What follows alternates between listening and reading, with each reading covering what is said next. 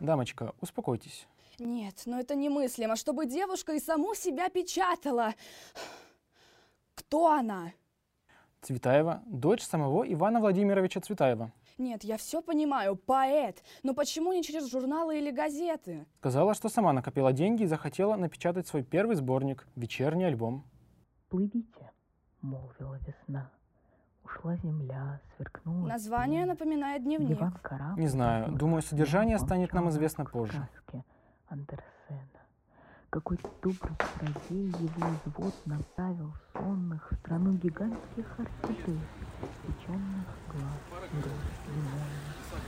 Что вы на меня так смотрите? У нас в скоропечатне не такое бывает. Вы тоже поэт? А, да вы, кажется, не знаете, куда пришли. Ну что ж, мой таинственный незнакомец, вы находитесь около скоропечатни Левинсона. Вон наверху табличка. Этот шикарный четырехэтажный дом построил Федор Осипович Шехтель.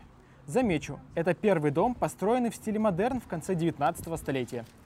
Если присмотритесь, то заметите, что необыкновенные башенки и щипцовая крыша выполнены в романо-готическом стиле.